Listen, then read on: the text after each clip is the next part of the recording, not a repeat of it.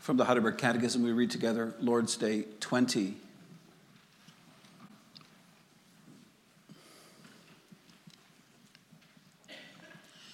What do you believe concerning the Holy Spirit?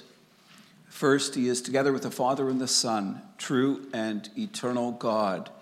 Second, he is also given to me to make me by true faith share in Christ and all his benefits, to comfort me and to remain with me forever.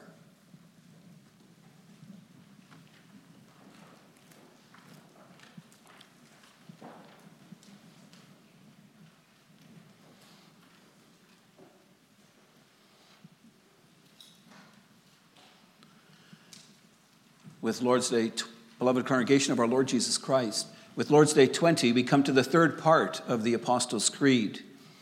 We've dealt with the work of the Father and our creation, and the work of the Son and our redemption. And now we come to the work of the Holy Spirit and our sanctification. Here we come to a slightly more difficult part of our confession. We know God the Father. It's not hard to understand how he is the creator of this world, the preserver of our lives.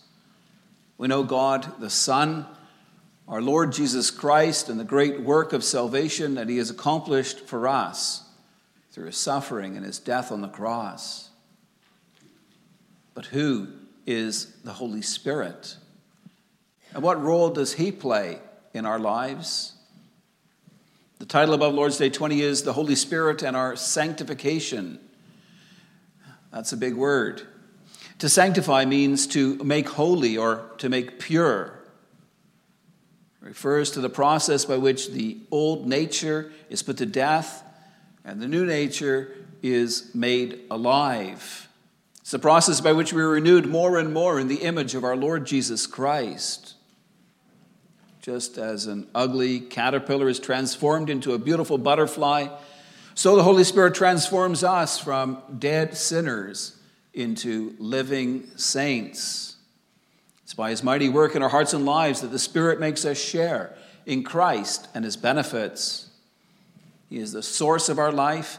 He sustains our life with God, and he will allow us to share in the blessings of God eternally. Teaching about the Holy Spirit is not something that should confuse us. While it's true that we do not understand everything about how the Spirit does his work, God has revealed enough to us in his word that we may be strengthened and encouraged by the doctrine about the Holy Spirit. Although he is eternal God, he has come to live in our hearts. The Holy Spirit is the Lord and giver of life. He draws us into communion with Christ. He is our helper as we walk through various trials and difficulties in this life. He guides us on the pathway of eternal life. I preach to you God's word under the following theme. I believe in the Holy Spirit, the Lord and giver of life. We'll see that the Holy Spirit gives us life, sustains our lives, and perfects our lives.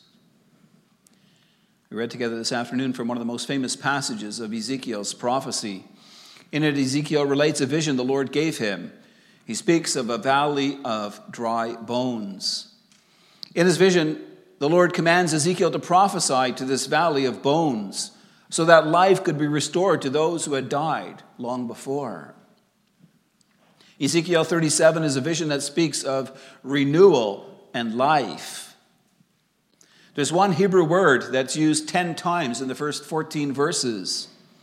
It's a word that's variously translated as breath or wind or spirit. In this passage, there is a play on words. The Hebrew word is used primarily to refer to the breath of life. And yet it is God's Spirit who breathes life into the dead. By using one and the same word throughout the passage, the Lord shows that it is his Spirit alone who can give renewal and life. Verse one speaks about how the Spirit transports Ezekiel and sits, sets him down in a valley of dry bones. There were very many bones in this open valley. Ezekiel saw lots and lots of skeletons. For whatever reason, they were not buried. The sheer number of bones seems to indicate some kind of mass carnage or catastrophe. Perhaps this valley was a place where Israel's enemies slaughtered many of God's people in battle. Many of the bones were mixed together because the birds of prey and the wild animals would have feasted on the dead bodies. The dry condition of the bones let Ezekiel know that these people had been dead a very long time. A valley full of sun-bleached bones, all mixed together. Verse two tells us that the Lord gave Ezekiel a, a, a thorough tour of this terrible place. Although he walked back and forth through and among the bones, Ezekiel saw no life. To understand this vision, we need to know something about the circumstances of God's people Israel. The Valley of Dry Bones portrays the state of God's covenant people after the fall of Jerusalem. The Lord says in Ezekiel thirty-seven, verse eleven, "These bones are the whole house of Israel." Many were physically dead at the hands of both the Assyrians and the Babylonians. Many more living in exile were as good as dead. The exiles said, "Our bones are dried up and our hope is lost. We are indeed cut off." God's people had been in exile for over ten years. These bones signify that what hope they once possessed is now gone. God's people figured that their existence as a nation has come to an end. Their final stronghold, Jerusalem, had been captured. The Babylonians had utterly destroyed it, knocking down its walls, burning it, razing it to the ground. Like many of the other nations around them, Israel had been taken into exile. They lived in a foreign land among strange people. There was not much use thinking about the past. There was nothing they could do. As a nation, they were finished. The Jews would have considered their situation like what we are faced with when a loved one dies. We experience intense grief, a longing for how things were in the past, along with a gradual understanding that death is irrevocable. No matter how much we might desire to see a loved one alive again, no amount of wishing will make it happen. Well, in the same way, the Jews felt completely dried out, without hope, cut off. To them, the possibility of renewal and restoration were as foreign as having the dried bones of the slain come back to life. Then the Lord asked Ezekiel a key question. "Son of man, can these bones live?" Well, from a human perspective, the answer is clearly no. There is no way that a valley full of dried out bones could live. But that was not the answer that Ezekiel gives to the Lord. He says, "O Lord God, you know." Ezekiel recognizes the Lord as the ruler, as the king of creation. He knows that with God all things are possible. So in faith, Ezekiel gives the matter back into the hands of God. The Lord's response is to tell Ezekiel, "Prophesy over these bones and say to them, 'O dry bones, hear the word of the Lord.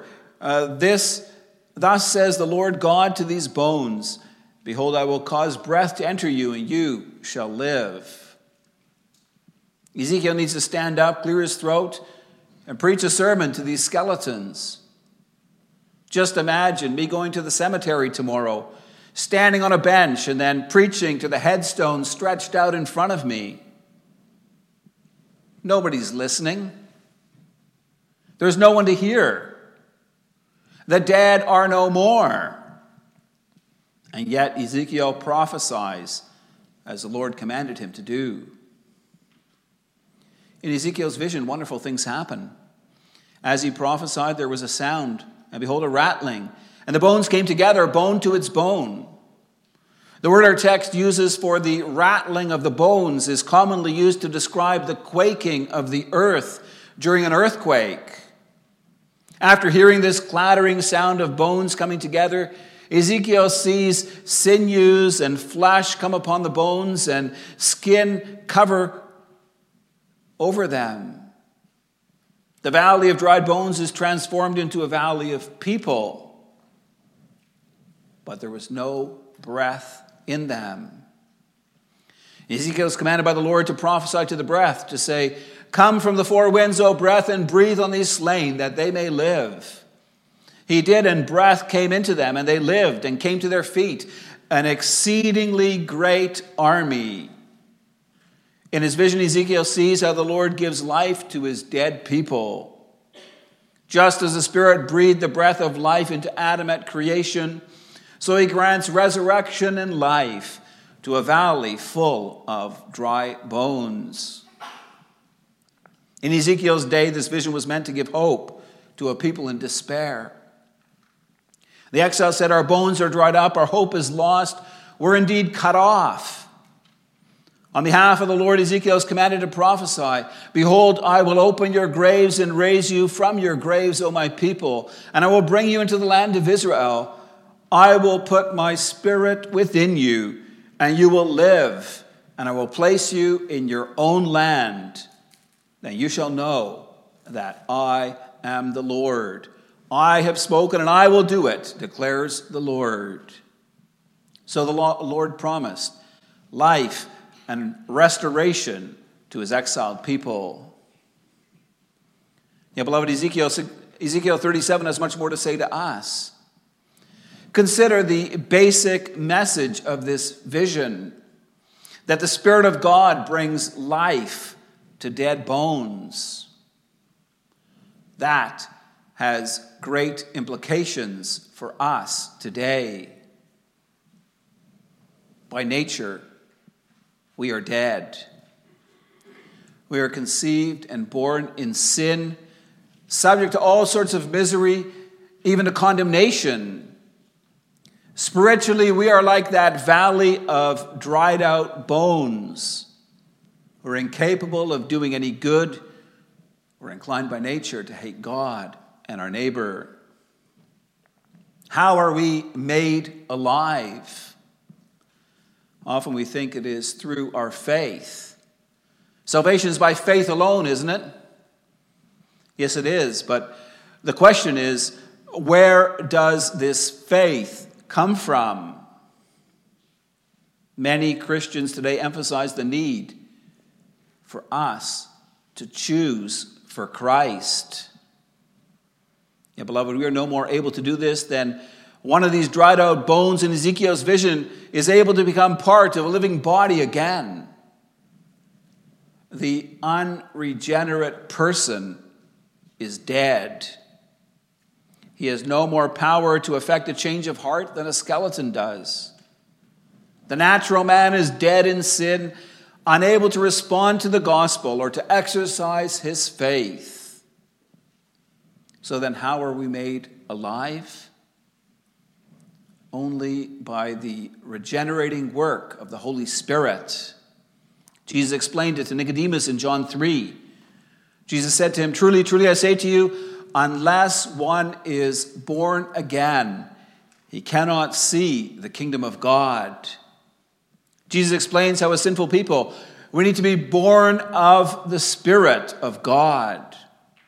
He's speaking about what our confession call, calls regeneration. Regeneration is the act of God alone, by which he renews the human heart, making it alive when it was formerly dead. This work of the Holy Spirit does not depend on us in any way. There is no preparation that we can make for him to work in us. There is no contribution we can make from our side to the new life that God gives us. As it says in the Canons of Dort, chapter three four, article twelve, regeneration is something which God works in us without us. Just as the Spirit of God breathed life into those dead bodies in Ezekiel's vision, So it's only the Holy Spirit who can bring us back to life again. Beloved, this doctrine is clearly taught in the Bible. In John six forty-four, the Lord Jesus said, "No one can come to me unless the Father who sent me draws him." In John fifteen, verse five, he teaches, "Apart from me, you can do nothing." Paul says in two Corinthians three, verse five, that we are not sufficient in ourselves to claim anything is coming from us, but our sufficiency is from God. He says in Philippians two thirteen, "For it is God who works in you both to will and to work for his good pleasure." It is true that we do not fully understand how the Spirit brings life to those who are spiritually dead. As Jesus told Nicodemus, "The wind blows where it wishes, and you hear its sound, but you do not know where it comes from or where it goes. So it is with everyone who is born of the Spirit." The Spirit's work of regeneration, of causing us to be born again, is a supernatural, a most powerful, and at the same time a most delightful, marvelous, mysterious, and inexpressible work. That's also from Article twelve of Chapter three four of the Canons of Dort. What we know is that it is through the Spirit, the Spirit alone, that we are made alive. He enlightens our minds so we can understand the gospel. He creates with us, within us a new heart. He transforms our spirit. He makes that which was dead alive, which was bad good, which was unwilling willing, which was stubborn obedient. It's through his work alone that we share in Christ and all his benefits. In our first point, we've seen that the Holy Spirit gives us life. In our second point, we'll see that the Spirit sustains our lives. The Holy Spirit is not just some kind of external force that exerts pressure on us till we change. The Spirit is a very personal being who's come to live in our hearts. Before Jesus left his disciples, he promised them, "I will not leave you as orphans. I will come to you." This promise was fulfilled at Pentecost when the Spirit was poured out on the church. The result of Pentecost is that God's Spirit has come to make his home in us. one Corinthians three verse sixteen makes it clear that as Church of Jesus Christ, we are God's temple, that God's Spirit lives in us. Ephesians two twenty-one speaks about the people of God growing into a holy temple in the Lord. one Peter two verse five speaks about how we're being built into a spiritual house. What is true of the church is also true of the individual members of the church. In one Corinthians six verse sixteen, Paul speaks about how our body is a temple of the Holy Spirit.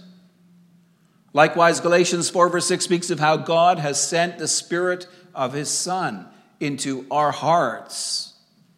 That's why we confess in Lord's Day twenty that the Holy Spirit is also given to me. We become the house of God. It's through the living presence of the Spirit of God in us that we are strengthened and nourished in our faith. The Spirit grants us all we need to live in communion with Christ. He writes God's commandments on our hearts. He helps us to fight against sin and the devil.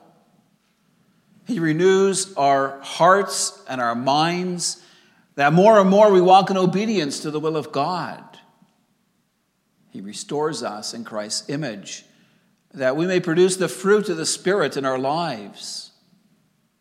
The Holy Spirit is our guide who leads us on the pathway of life. The Holy Spirit also comforts us. He gives us the assurance that we're sons and daughters of God. On this earth, we have to go through trials and tribulations. There are times when we experience great suffering in our lives. But the Spirit gives us hope by pointing to the fact that we are heirs of eternal life. When we don't know how to pray, the Spirit intercedes for us. You see, beloved, the Spirit's purpose in dwelling in us is to guide us to Christ and to sustain us through him. In speaking about how the Holy Spirit guides us to Christ and our life with Christ, we need to emphasize one thing. It is that the Holy Spirit works through the Word. He uses the preaching of the gospel to draw us to faith. Peter says in First Peter one, verse twenty-three, "You have been born again, not of perishable seed, but of imperishable, through the living and abiding Word of God." People sometimes ask whether I ever get frustrated when people's lives don't change despite all the preaching that they hear. One commentary I read on Ezekiel thirty-seven made the point that just as Ezekiel was called to prophesy to a valley of dry bones, so preachers too are at times called to preach to people who may not yet be spiritually alive or who may have hardened their hearts against a certain teaching. Now, beloved, it's ever so important that we note the effect of Ezekiel's proclamation. In his vision, God used his words to bring life to those dry bones. The same applies today. The Spirit gives life to the dead. He works through the Word. It is an amazing process. It's one we don't fully understand.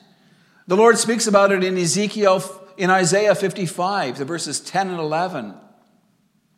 He says that just as rain waters the earth and provides seed for the sower and bread for the eater, so shall my word be that goes out from my mouth. It shall not return to me empty, but it shall accomplish that which I purpose and shall succeed in the thing for which I sent it. In John five twenty-five, the Lord Jesus said, "Truly, truly, I say to you, an hour is coming and is now here, when the dead will hear the voice of the Son of God, and those who hear shall live."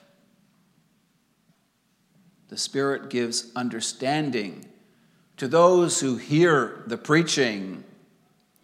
Paul says in First Corinthians two, verses eleven and twelve, that no one comprehends the thoughts of God except the Spirit of God. Now we have received not the Spirit of the world, but the Spirit who is from God, that we might understand the things freely given us by God. In First Corinthians three, Paul speaks about how he planted and how Apollos watered, but how it was God who gave the growth. If we want to be guided and directed by the Holy Spirit, we need to submit ourselves to the teaching of God's holy word. For it's through the promises of the gospel that the Spirit sustains our lives. The Spirit sustains us by constantly pointing us to our Savior, Jesus Christ. He suffered and died on a cross to grant forgiveness for all our sins. He rose from the dead to grant us new life in him. Christ is the source of all comfort and hope. Our comfort knows from, our comfort comes from knowing that we belong with body and soul, in life and in death, to our faithful Savior. Our strength is derived from the fact that he upholds us with his right hand. He sustains us as we travel on the road to glory. Our peace, our joy, our hope, they're all centered on Jesus Christ. And the Holy, and the Holy Spirit sustains us by constantly putting the spotlight on him, on his wondrous deeds. It brings us to our final point, and we'll see that the Holy Spirit perfects our lives. It's wonderful to know how the Holy Spirit gives life and sustains our lives. Yet that would all be in vain if the Spirit were to depart from us. For without the Spirit we could not stand. If it were not for the Spirit's continued work in our hearts and lives, we would fall from grace. Again, in John fourteen sixteen, Christ has promised that the Spirit will abide with us forever. Part of believing the Holy Spirit is knowing He will remain with me forever. In our lives, we can face all kinds of trials and disappointments. There are times when we too can lose hope. Satan will do whatever he can to take our eyes away from our Savior, Jesus Christ. Because of struggles we face in life, because of sins that we've fallen into, we can begin to doubt our very salvation. But, beloved, we don't need to lose heart. For if God has begun His good work in us, He will bring it to completion. David speaks about this in Psalm one thirty-eight. He says, "Though I walk in the midst of trouble, you preserve my life, and your right hand delivers me. The Lord will fulfill His purpose for me. Your steadfast love, O Lord, endures forever. Do not forsake the work of your hands." God cares about us deeply, beloved. He doesn't abandon His work before it's finished. If He has begun His work of salvation in us, He will complete it.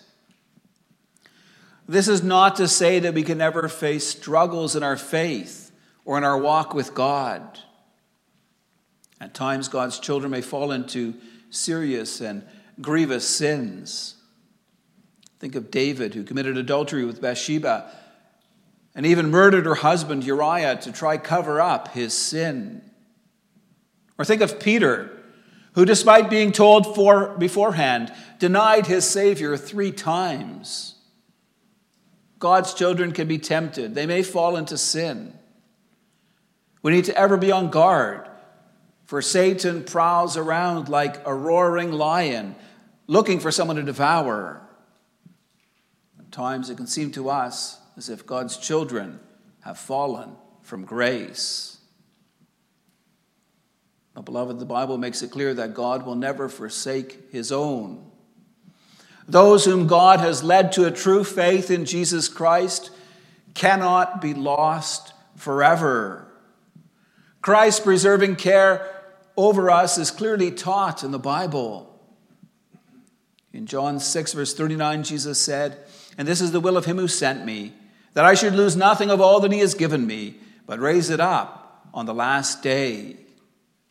What Jesus promises here is that He will hold fast those in whom the Spirit has worked repentance and faith.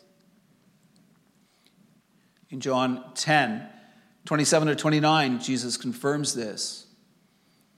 He says, "My sheep hear my voice, and I know them, and they follow me. I give them eternal life, and they will never perish, and no one will snatch them out of my hand. My Father who has given them to me is greater than all, and no one is able to snatch them out of my Father's hand." Paul says in First Corinthians one, verse eight, that God will sustain you to the end, so that you will be guiltless on the day of our Lord Jesus Christ. Thus we see that by the mighty working of His Spirit, God preserves us unto eternal life. So, beloved, we see the riches of our confession of the Holy Spirit. The work of the Spirit in regeneration is so marvelous that the Bible teaches it is not inferior in power to creation or to the raising of the dead. Truly, the Holy Spirit is the Lord, the giver of life. It's by His mighty work that He makes us alive, that He sustains our lives and perfects our lives. The Spirit connects us to Christ. He comforts us with Christ. He keeps us in Christ. Let us praise the Spirit for his wondrous work in our hearts and lives. Amen. Let's respond by singing together. Hymn forty-eight, stanzas two, three, and four.